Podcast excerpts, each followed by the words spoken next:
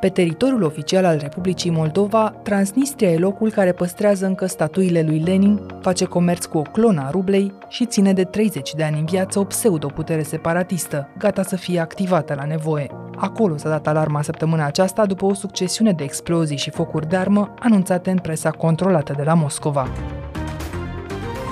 În Nistrenia a fost declarat cod roșu de pericol teroristic. În țară, în ultimele două zile, au avut loc câteva incidente cu explozii în Tiraspol, în apropierea satului Parcani și în satul Maiac.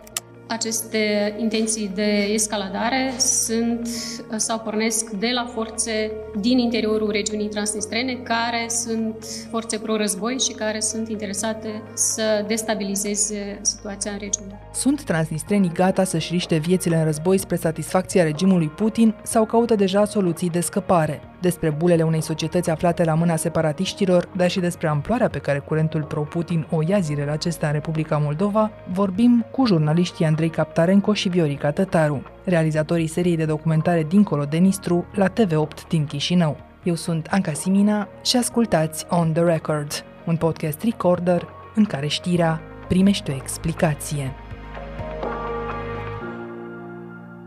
Bună Viorica, bună Andrei! V-am prins la Chișinău între drumurile pe care le-ați tot făcut să filmați Ucraina în război, iar acum câteva ore v-ați întors din Transnistria. Salut, Anca! Da, noi într-adevăr suntem acum veniți de pe malul Nistrului. Cu ce sentiment veniți acum de acolo față de alte drumuri pe care le-ați tot făcut? Nu știu, noi de fiecare dată când ajungem în zona aia, încercăm să înțelegem oamenii, încercăm să înțelegem prin ce trec ei, locuind într-o zonă separată, într-o zonă în care sunt militari și oameni înarmați la tot pasul. Pentru că noi facem o analiză umană, în primul rând. Ceea ce ne zic nouă autoritățile sunt banalități în care noi acum, sincer, nici nu mai credem. Pentru că ne-am obișnuit că acești oameni permanent mint și atunci noi încercăm acest adevăr local să-l aflăm direct de la surse, cum se zice, direct de la oameni. Nu am avea cu ce pleca și nici unde înopta. În spate-i Transnistria. Pentru drumuri, pentru căi. Trageți! Roata, măi flăcăi, să se audă în capitală și în comisia specială. Pariul meu e că la capătul acestei discuții cu voi vom reuși și noi în România să înțelegem cât se poate Transnistria, o regiune pe care nu mai putem ignora, nu numai pentru că între Galați și Tiraspol sunt doar vreo două sute de kilometri, dar ignoranța poate să ne explodeze la propriu în față, cum vedem zilele astea. Și voi ziceți că bateți drumul ăsta regulat de ani de zile. Ce ar trebui știut în primul rând despre Transnistria? În primul rând trebuie să știm că este Republica Moldova. Transnistria, acel teritoriu care nu este controlat de autoritățile de la Chișinău, este Republica Moldova. Și eu sper că într-o zi autoritățile noastre se vor întoarce. Și că Transnistria este un teritoriu ocupat de către Federația Rusă și abia după treizeci de ani a fost recunoscut oficial că, într-adevăr, este un teritoriu ocupat. Adică noi acum când trecem pe lângă un soldat cu steagul Federației Rusă pe mânică, putem să-i zicem practic oficial ce mai faci ocupantule când pleci acasă. Ocupație pe care a recunoscut-o adunarea parlamentară a Consiliului Europei și nu Federația Rusă, să o spunem pentru cei care poate n-au urmărit desfășurarea asta de evenimente. Dacă am merge acolo cu o cameră acum, probabil că am filmat întâi de toate drumul, drumul ăsta de trecere peste Nistru. Cum podcastul e sunet, du-ne tu, Andrei, du-ne din vorbe pe drumul ăsta. Există, să-i spunem, o graniță simbolică, niște puncte de trecere între Republica Moldova și fâșia asta, care, cum spunea, e tot Moldova, dar își spune altfel și e controlată de separatiști? Da, noi trebuie puțin să precizăm o, o nuanță, o, o nuanță da, dar foarte importantă. Noi, ca jurnaliști, muncim în stânga Nistrului, dar noi lucrăm în teritoriile care sunt controlate de autoritățile din Republica Moldova, adică acolo e Republica Moldova. În zona apărată, ea se numește la noi zona de securitate. Din cauza conținutului filmului, personajele ne zic lucruri foarte incomode pentru autoritățile din Transnistria și am devenit un os în gât pentru ei și de-aia noi nu avem acces în, pe teritoriul transnistrian, ăla necontrolat. Cine poate intra? Dacă vouă nu vi se permite ca jurnaliști să treceți, cine poate trece acolo? Teoretic poate intra oricine.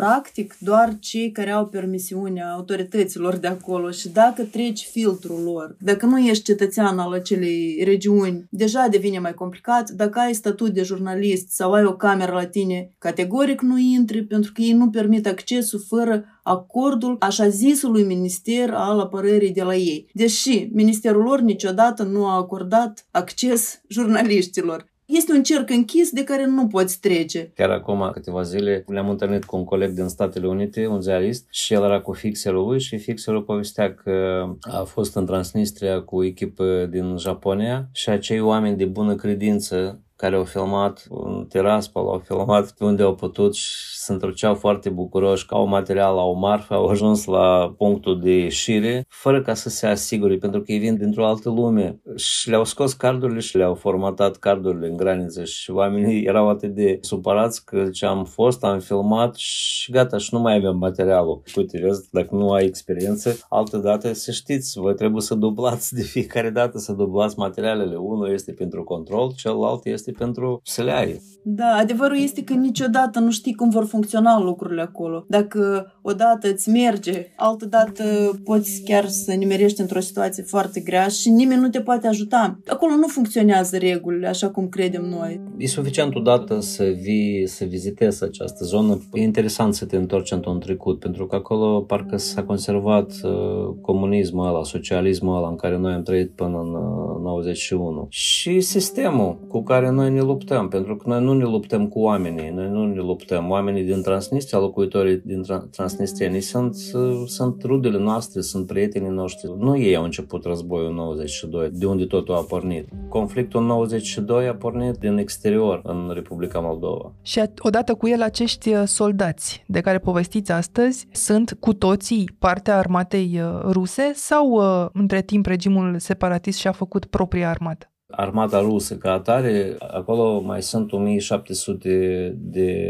soldați. Dar mai sunt așa numite proxy forțe create de Transnistria, armata transnistriană, care mai are încă vreo șapte opt mii de oameni. Adică dacă noi am vorbit despre o armată, oamenii care sunt acum cu arma în mână sunt în jur de zece mii de persoane. Și se știe cine finanțează acești zece mii de oameni? Nu este niciun secret, dar cine poate să-i finanțeze dacă nu Federația Rusă? Federația Rusă deține controlul în acea zonă și, de fapt, Federația Rusă tot timpul a controlat Moldova prin intermediul Transnistriei. Și ei chiar nu fac un secret din asta sau fac declarații directe. Spunea Andrei mai devreme că inclusiv vizual e o asemănare cu epoca sovietică acolo. La ce te gândeai mai exact? Ce te surprinde când vii din vest? Te lovești de simbolismul ăsta socialist, comunist. Secera Șciocanu, stele, cele steme, steaguri roșii, steagurile Rusiei peste tot. Totul este scris în limba rusă, adică limba română este exclusă. Eu numesc limba moldovenească și ea este scrisă cu grafie chirilică. Chiar te întorci în acel trecut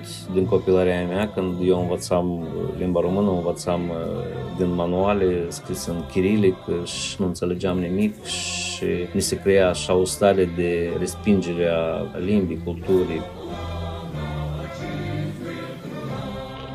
Mai mult de atât, este chiar periculos să vorbești limba română acolo sau măcar să pronunți, să zici termenul de limba română. Deodată cineva va fi foarte atent la tot ce faci, unde mergi și vei fi monitorizat. Și asta e minimum ce poate să ți se întâmple în acea zonă. Noi știm foarte multe cazuri când au dispărut oameni. Mai sunt în Tiraspol, în Bender, în Grigoriopol, mai sunt români care simt românește, care luptă pentru limba română, pentru dreptul de a se numi români. Și ei nouă ne povestesc că dacă imediat după război exista pericol de moarte, acum există pericolul de respingere în societate. Adică tu dacă te declari că tu ești român, societatea așa e creată, ea pe tine te respinge. Eu cred că populația din Transnistria, din stânga Nistrului, nu vrea acest conflict. Noi ne certăm pe seama propagandei, pentru că aici este problema. Propaganda asta a dat și în ultimele zile, de când mai multe explozii succesive s-au anunțat acolo, a dat o direcție inclusiv emoțională oamenilor din toată regiunea. Așadar vorbim de o rămășiță a U R S S pe teritoriul oficial al Republicii Moldova, într-un fel de o enclavă prorusă care își spune Republică, un loc în care mai multe explozii și focuri de armă au atras atenția restului lumii zilele astea. Ce s-a întâmplat mai exact luni la Tiraspol? Ce spune propaganda că s-a întâmplat și ce ați reușit să aflați voi ca jurnaliști independenți că s-a întâmplat acolo? Păi chiar a doua zi de Paști, când toți aveau zile libere, inclusiv oamenii din Tiraspol aveau câteva zile libere, au răsunat niște explozii în regiunea transnistreană și anume în Tiraspol și a fost aruncate niște grenade da, în sediul așa zisului Minister al Securității de acolo. O primă explozie în sediul unei importante instituții locale, așadar, printre cele mai bine păzite, nu? Și într-o zi liberă. Hai să ne gândim așa, dacă noi am fi fost acei răufăcători care am vrut să atacăm sediul Ministerului de Securitate a lor, K G B-ul lor, noi am alege o zi liberă când clădirile sunt goale, când tot personalul este în teren sau este acasă cu familiile. Este clar că este o înscenare, ea nici nu trebuie să fie adevărată sau să fie credibilă, este suficient că ea există și atunci propaganda de la Moscova, televiziunile de la ei, pot pur și simplu inventa în jurul acestor explozii scenarii care vor ei. Și în principiu asta fac. Informații, streляли из ручных противотанковых гранатометов. Три тубуса бросили на месте.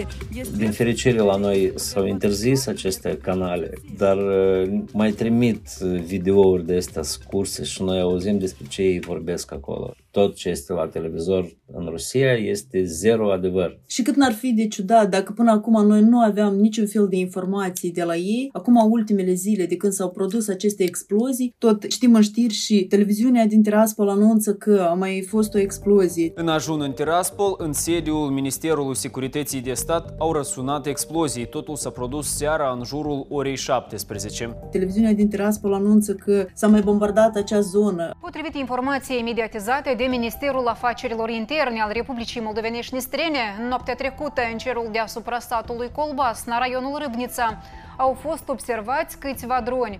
Aparatele zburătoare au fost lansate pe teritoriul Nistreniei din Ucraina. Avem informații din punctul de trecere Vamal, că iată acolo sunt coloane kilometrice de mașini. O transparență surprinzătoare, care poate pune pe gânduri orice jurnalist care a mai încercat să facă exercițiul ăsta de a găsi informații de la instituțiile astea înainte, nu? Exact. Și tot a doua zi, un alt breaking news am sesizat acolo, cel puțin, în restul uh, regiunii a fost tratat ca o știre, dar acolo a fost un breaking news, explozia din satul Maiac. Astăzi dimineața, în satul Maiac, raionul Grigoriopol, au avut loc două explozii. Două dintre cele mai puternice antene au fost dezactivate. Două explozii la antenele care făceau posibilă transmisia posturilor de radio rusești în zonă, s-a spus. Se știe dacă acele erau doar niște fiare vechi sau cu adevărat niște antene strategice? Ce pot să zic? Pentru că noi chiar ieri, fiind în zonă, pe malul Nistrului, am butonat radio-ul în căutarea posturilor rusești și vreau să zic că ele cum s-auzeau, așa și se aud. Răzbat până departe, în continuare. Eu mă gândesc că tot au aruncat în aer o antenă care era deja nefuncțională pentru imagine. Totuși, așa a zis, președintele lor a declarat că presupunerile lor sunt că exploziile au fost produse de către anumiți cetățeni ucraineni, având dovezi în privința asta. Prezidentul Vadim Krasnoselski în ajun s-a adresat către locuitorii Nistreniei. După cum au demonstrat primele concluzionări ale acțiunilor operative de anchetare desfășurate, urmele acestor atacuri duc în Ucraina. După începerea acțiunilor militare în Ucraina, Nistrenia a păstrat neutru. Ca să înțeleagă cei care pe noi ne ascultă, trebuie să înțelegem ce s-a întâmplat în nouăzeci și unu nouăzeci și doi în Transnistria. Puțin să ne întoarcem la războiul din nouăzeci și doi. Vitea, trageți în casă, băi, în casă și micuți, acolo sunt oși și putea tragem băieții noștri. Unde? Ia acasă, acolo. În jos. Care? Bandiții moarte pentru moarte. Propaganda rusească încearcă să zică că drepturile rușilor au fost încălcate și atunci au fost nevoiți să intervină armata paisprezece în apărarea lor. Dar, de fapt, mercenarii au fost chemați în regiune. Acum deja sunt și marturii. Cazacii în Tiraspol și în Bender erau din nouăzeci și unu, din vara anului nouăzeci și unu. Au ajuns peste două mii de cazaci și aproape patru mii de foști militari, mercenari, oameni care aveau probleme cu legea. În acea perioadă, așa zis, armată care lupta, făcea exact aceleași orori cum acum s-au făcut în Ucraina și se fac în continuare. Adică... exact aceeași tactică. Ei nu luptau ca atare, ca o armată care vine să lupte, să-și apere un teritoriu sau să-și obțină niște drepturi. La fel, se ocupau de vandalism, furau din case, omorau oameni. O spus cineva, are oameni buni mașini, da? Să ne mașini, că nouă ne trebuie să mașini, că am tot un grup tare mare de cazași noi și vor mașini nouă. Dragi în copii. Da, două fete de nouă ani le-au pușcat. Ce erau tăi fără nică, că nu închiloței fetițele și ele toate în sânge. Săturate viața asta. Cam asta făceau și atunci și asta fac și acum.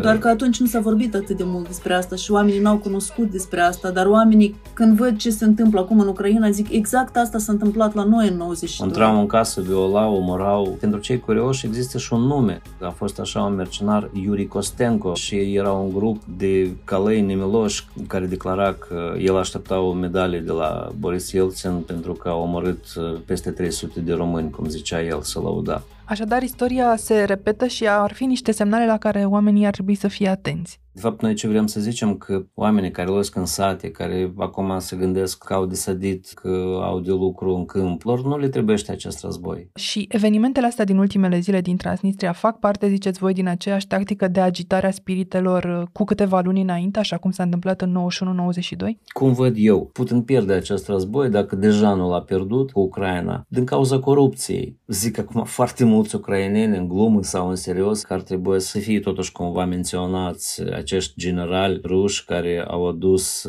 la un dezastru armata, adică au ajutat Ucraina foarte mult și în general toată omenirea. Așa se întâmplă și în Transnistria, că în acești treizeci de ani, când s-a creat un sistem, când într-un teritoriu absolut gri se pompau din Rusia bani, imaginează-ți ce scheme de corupție s-au creat acolo. Totul venea prin forțele armate, armate, serviciile lor secrete și oamenii simpli n-au avut acces la această schemă coruptă. În treizeci de ani nu s-a făcut nimic și acum lor le se cere, faceți ceva, Transnistria, ridică-te, dar Transnistria nu se ridică, Transnistria face cozi în Republica Moldova, oamenii fug de acolo, oamenii nu vor să fie, dacă câțiva nebuni de acolo de la ei, o să înceapă să tragă, cum deja încep cu aruncătoare de grenade și dau în clădirile lor, ei singuri acum își trag gloanțe în picioare. Ce valuri fac breaking news-urile din Transnistria la Chișinău, dar și cum e întreținut curentul pro-Putin în Republica Moldova, explică imediat tot jurnaliștii Viorica Tătaru și Andrei Captarenco. Revenim! Aqua Carpatica din România, patria apelor minerale.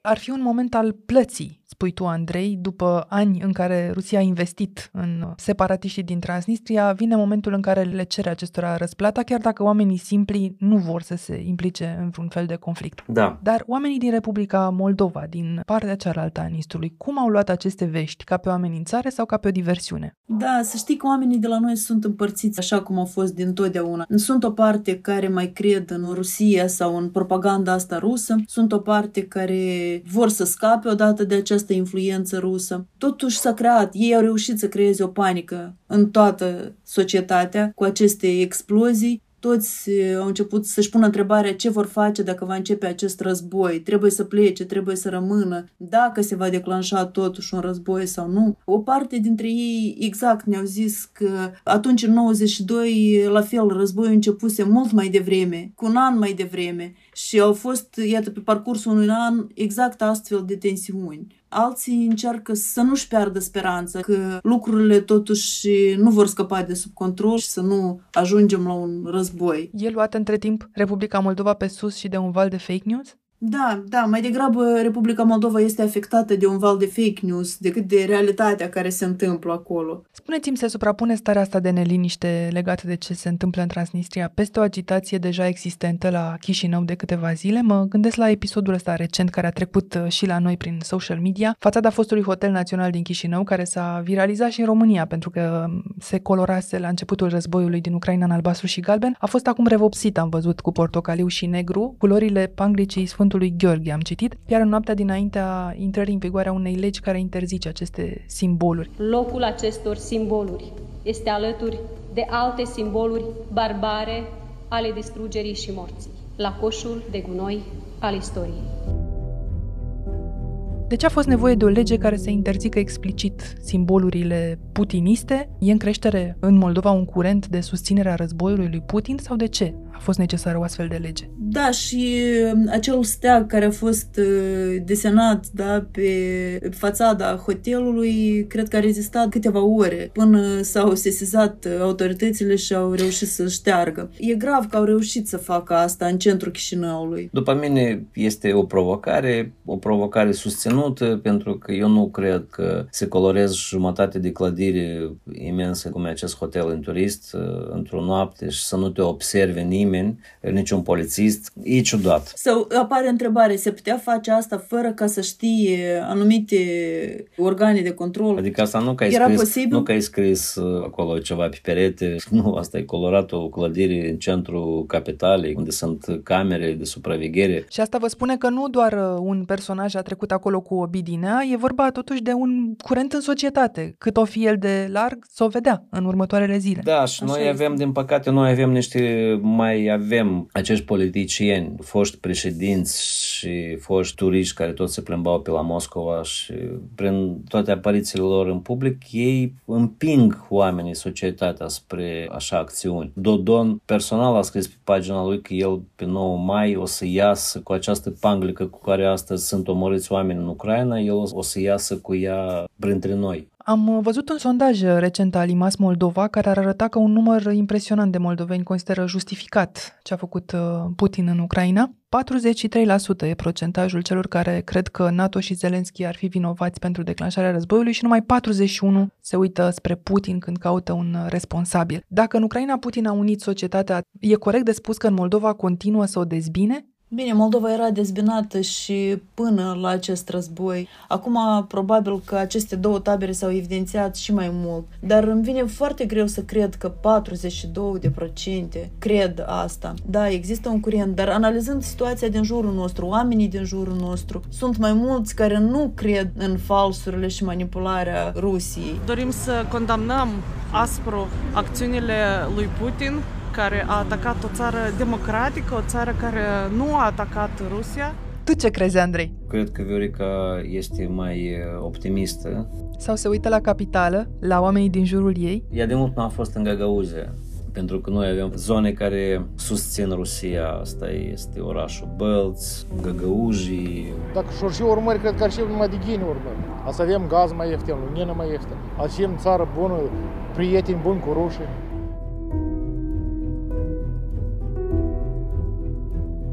Dacă înțeleg eu bine, societatea moldovenească are încă multe nostalgii și multe falii, rămâne de urmărit. Dar să ne întoarcem la Transnistria, pentru că e prima regiune separatistă, cronologic vorbind, finanțată de Rusia, ca să-i fie la nevoie butoi cu pulbere și voi îmi spuneați că din ce ați vorbit cu oamenii, ei nu și-ar dori, indiferent de naționalitate, indiferent de convingeri, nu și-ar dori să fie atrași într-o bătălie, pentru că nici nu se simt pregătiți și nici nu o simt ca pe o bătălie a lor. Dar se doresc ei eliberați de cineva, se simt persecutați de cineva. Clamează măcar lucrurile astea în perioada asta? Nu. Transnistrienii vin la noi în Moldova să se distreze, ei își fac actele moldovenești ca să aibă posibilitatea să călătorească. Totodată, câțiva ani în urmă a fost referendumul în care s-a pus problema anexării Transnistriei la Rusia și atunci o bună parte au votat pentru asta și au dorit anexarea, pentru că acolo sunt foarte mulți veniți din Rusia.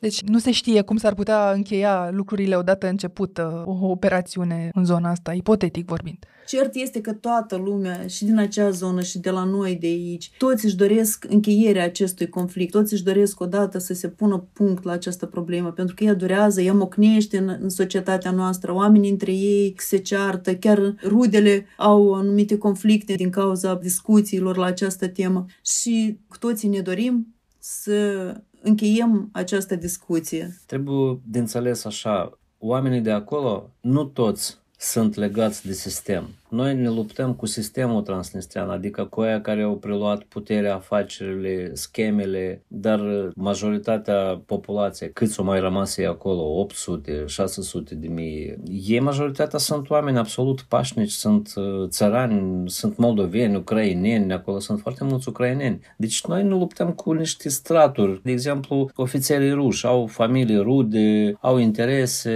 și că cu ăștia noi ne certăm, nu cu toată populația, nu cu toată Transnistria, cu sistemul, cu sistemul ăsta criminal care s-a instalat acolo acum treizeci de ani. Tensiunile astea din ultimele zile au pornit tocmai de la amenințarea unui general rus care a anunțat în presa din Rusia că vizează armata rusă un coridor spre Transnistria și aș aminti că în ultimele luni voi ați trăit realitatea din sudul Ucrainei, de la Nikolaev, de la Odessa, de la Mariupol, ați fost acolo chiar din primele ore ale războiului și săptămâni întregi după aceea. O întrebare pe care nu putem decât să o lansăm și la care să ne gândim e de ce totuși armata a mers spre aceste puncte strategice din regiune, odată insula Șerpilor, a doua oară acest depozit de armament de la Kobasna și uh, podul de la Zatoka sunt totuși niște puncte importante pe hartă care pun pe gânduri. Asta e cert, chiar dacă nimeni dintre noi nu poate să spună ce dorește armata rusă sau ce dorește Putin în acest moment, nu? Noi chiar am fost uh, pe acel pod și l-am traversat de mai multe ori. Eu mă gândesc doar un singur lucru. De ce au făcut ei asta?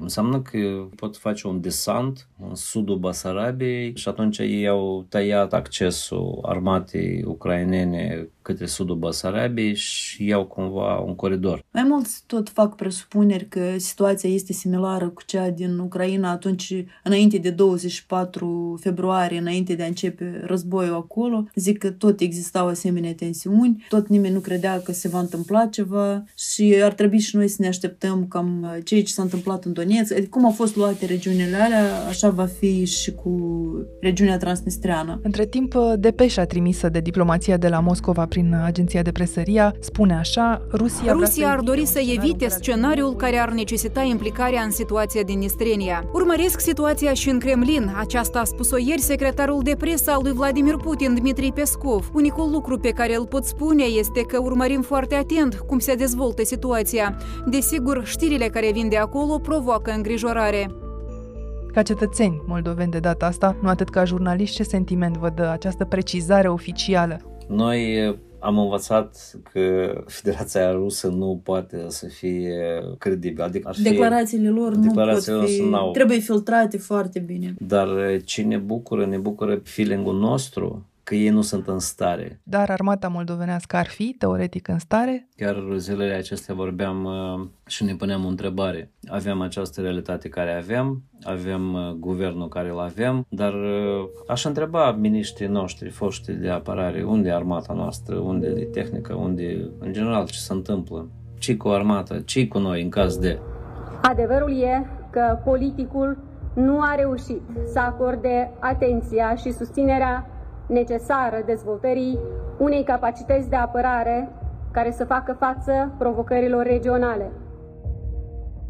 Nu știți să răspundeți azi, nici măcar așa, într-o notă personală, la întrebarea dacă ar putea rezista unor săptămâni de invazie Moldova așa cum o face Ucraina? Cum atunci, în nouăzeci și doi, cei care erau în apărarea Moldovei n-au reușit să facă mai mult decât au reușit să facă oamenii simpli, care au luat arma în mână și au apărat teritoriul și cam atât. Noi credem că de data asta va fi valabil exact cam același plan, pentru că nu avem o armată cu care am putea intra într-un asemenea război, dar noi știm că există oameni care sunt dispuși să-și apere în continuare țara. Fiind în Ucraina înainte de a începe acest război, noi am văzut că ucrainenii erau mult mai pregătiți. Eu aș vrea ca să fiu mai calm, mai liniștit, eu aș vrea să văd niște oameni ai statului care în caz de ceva o să poată să mă apere. Noi credem că la fel și la noi sunt, așa cum în Ucraina înainte de război erau infiltrați niște diversioniști și provocau niște tensiuni și niște situații acolo, exact așa sunt și la noi niște diversioniști infiltrați care încearcă să provoace situațiile. Să vedem cum vor gestiona autoritățile noastre, să vedem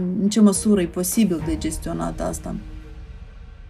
Trăgând linie, Viorica și Andrei, lucrurile se precipită în Transnistria, asta deducem. Din fericire, ipoteza asta invaziei înspre Republica Moldova e doar o ipoteză, care dacă s-ar duce la capăt, îmi spuneți, rezistența armatei moldovenești n-ar fi una de durată. Într-o variantă mai realistă în același timp, e vorba de un nivel de alertă în creștere, inclusiv oficial, de o confuzie, de o neliniște a oamenilor, de o sărbătoare de nouă mai care vine cu cine știe ce surprize la Chișinău și cu autorități care încă nu dau semne că pot să pareze toate diversiunile astea care se înmulțesc. Care-i sentimentul vostru azi până la urmă? Calmul va învinge din nou în Republica Moldova sau totul e atât de imprevizibil că se poate întâmpla absolut orice? Noi ne-am dorit să învingă și de această dată calmul, noi ne-am dorit să nu ne pierdem speranța și să nu ne panicăm. Nu știm cum vor evolua lucrurile, dar ce am văzut și în acest război din Ucraina, am văzut că ei sunt imprevizibili. Noi nu putem gândi ca ei nici de cum. Eu sunt totuși optimist. Ucraina îmi dă totuși speranță și eu cred că de data asta noi istoric ne vom revanșa cumva. Vine rândul nostru să trăim mai bine în această parte a lumii. Pare că imperiul cade. Ceea ce nu s-a întâmplat în nouăzeci și unu, când credeam noi că Uniunea Sovietică a dispărut, ea n-a dispărut. Uite că Anca, a trebuit încă treizeci de ani. treizeci de ani în această agonie în care se răstăgolește acest animal. El acum moare în chinuri. Numai că, da, mai lovește, ne lovește pe noi, dreapta, stânga, până că o să suferim puțin, dar începe o viață nouă. Deci trebuie să trecem de această perioadă și cum ne-au zis două bătrâni, ele au speranță pentru că ele știu că toate războaiele se termină cu pace. Un gând din Transnistria, să subliniem asta. Da, exact. Și noi trebuie toți, toți, toți să apropiem această pace, fiecare cu ce putem.